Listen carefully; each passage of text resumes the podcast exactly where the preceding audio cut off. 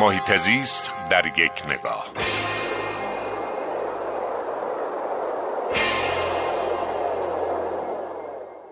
سلام بر دوستان عزیز شنوتویی. محمد درویش هستم مدیر کل مشارکت های مردمی سازمان حفاظت محیط زیست و عضو هیئت علمی مؤسسه تحقیقات جنگل ها و مراتع کشور. می‌خوام یه گزارشی از پیشرفت یکی از مهمترین و محبوبترین و فراگیرترین پویش های محیط زیستی کشور در طول چند دهه اخیر به شما بدم.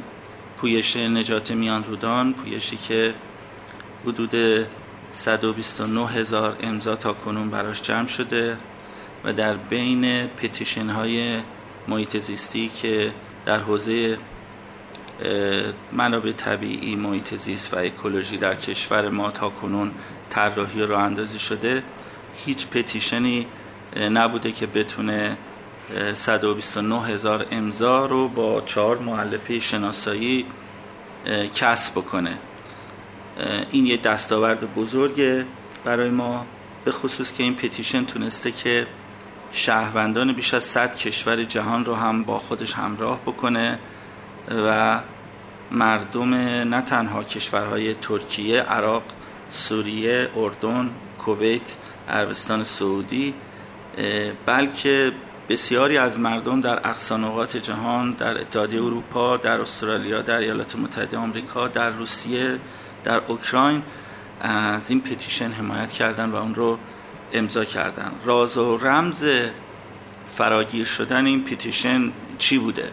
اتفاقی که در پتیشن نجات میان رودان افتاده یک جنبشی بر علیه قلبه تفکر سازه‌ای در مدیریت آب. ما داریم تلاش می‌کنیم تا برای مردم منطقه شهر بدیم که چرا نباید برای حل بحرانهای آبی موجود در منطقه بریم سراغ ساخت سازه های سیمان اندود پهن پیکری به نام صد و یا اجرای طرحهای انتقال آب بین حوزه‌ای و به این ترتیب نظام هیدرولوژیکی منطقه رو به هم بزنیم. ترکیه بر روی رودخانه فرات تا امروز 100 میلیارد متر مکعب مخزن ساخته که یکی از بزرگترین مخازن جهان آتاتورک با 48 میلیارد متر مکعب در صدر این لیست قرار گرفته. صد آتاتورک بزرگترین صد ساخته شده توسط بشر در کره زمینه. و گنجایشش از همه هزار صدی که در ایران ساخته شده که می‌تونه 47 و 6 دهم میلیارد متر مکعب آب رو ذخیره بکنه بزرگتره.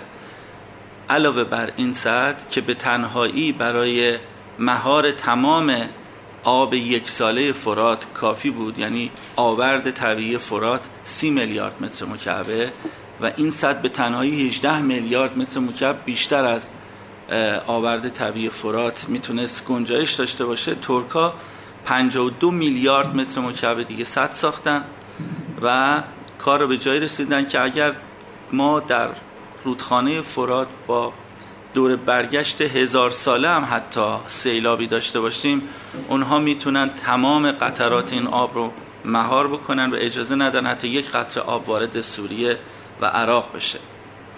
علاوه بر فرات دجله که دومین رودخانه بزرگ منطقه است و حتی از کارون و دز ما که بزرگترین رودخانه ماست سه میلیارد متر مکعب آورد طبیعیش بیشتره. روی اونم ترکیه تا امروز 60 درصد آبش رو مهار کرده. اگر صد ایلیسو به بهره برداری برسه می‌رسه به چیزی حدود 24 میلیارد متر مکعب و این 24 میلیارد متر مکعب به معنی اینه که ترکیه 100 درصد رودخانه دجله را هم می‌خواد مهار بکنه. این در حالیه که ما سدهای بزرگی هم در سوریه و عراق داشتیم صد اسد رو داشتیم در سوریه و صد موسل رو که اونا هر کدوم حدود 11 میلیارد متر مکعب آب می‌گرفتن. بیش از سه برابر بزرگتر از بزرگترین صد ایران کرخه و همه این تفکرات سازه‌ای دست به دست هم داد تا ما با یک بحران بزرگ در منطقه میان رودان یا بین النهرین مواجه باشیم. تقریبا همه طالاب های این منطقه خوش شده. دونی میلیون هکتار ارزی کشاورزی در سوریه و 4.5 میلیون هکتار در عراق خوش شده. ده ها هزار نفر از مردم بیکار شدن و اونها جذب حاشیه شهرهای بزرگ در سوریه و عراق شدن و متاسفانه جذب جریان های خشونت طلبانه مثل القاعده و داعش.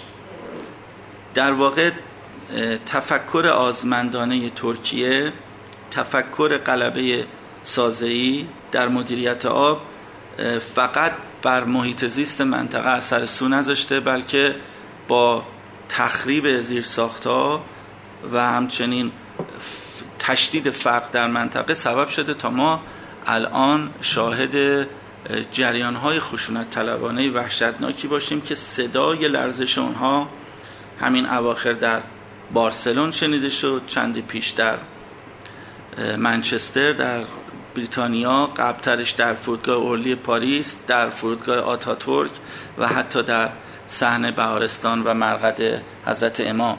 و اینها نشون دهنده اینه که اون چیزی که ما بهش میگیم باترفلای افکت یا اثر پروانه ای کاملا در منطقه داره خودش نشون میده. تخریب یک منطقه سبب شده تا موج تخریب های محیط زیستی وارد حوزه اجتماعی سیاسی و امنیتی بشه و الان همه مردم منطقه از اروپا تا آسیا جنوب شرقی درگیر ماجرای داعش هستند چقدر مهمه که مردم بیشتری از پویش نجات میان رودان حمایت بکنن.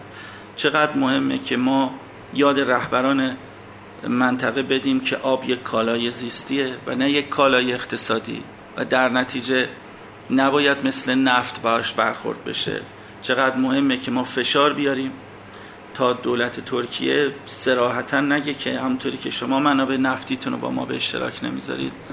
ما هم منابع آبیمون رو با شما به اشتراک نمی‌ذاریم. آب متعلق به تمام مردم یک حوزه آبخیزه و جاریه. با این منطق دولت اتیوپی می‌تونه بگه که نیل متعلق به ماست چون از کوههای ما سرچشمه می‌گیره و مصر حقی از نیل نداره.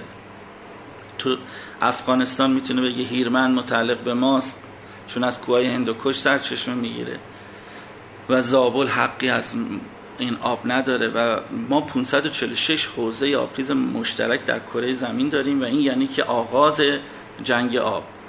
خواهش من از هر کسی که صدای منو میشنوه اینه که پتیشن نجات میان رودان رو نه فقط خودش امضا بکنه بلکه دست کم به ده نفر معرفی بکنه تا اونها هم این پتیشن رو امضا بکنن. اطلاعات بیشتر رو شما می‌تونید روی کانال من در تلگرام به دست بیارید ادساین درویشنامه. و هر نوع پرسش دیگری هم بود همینجا اگر کامنت بذارید بنده با کمال میل جواب میدم. متشکرم.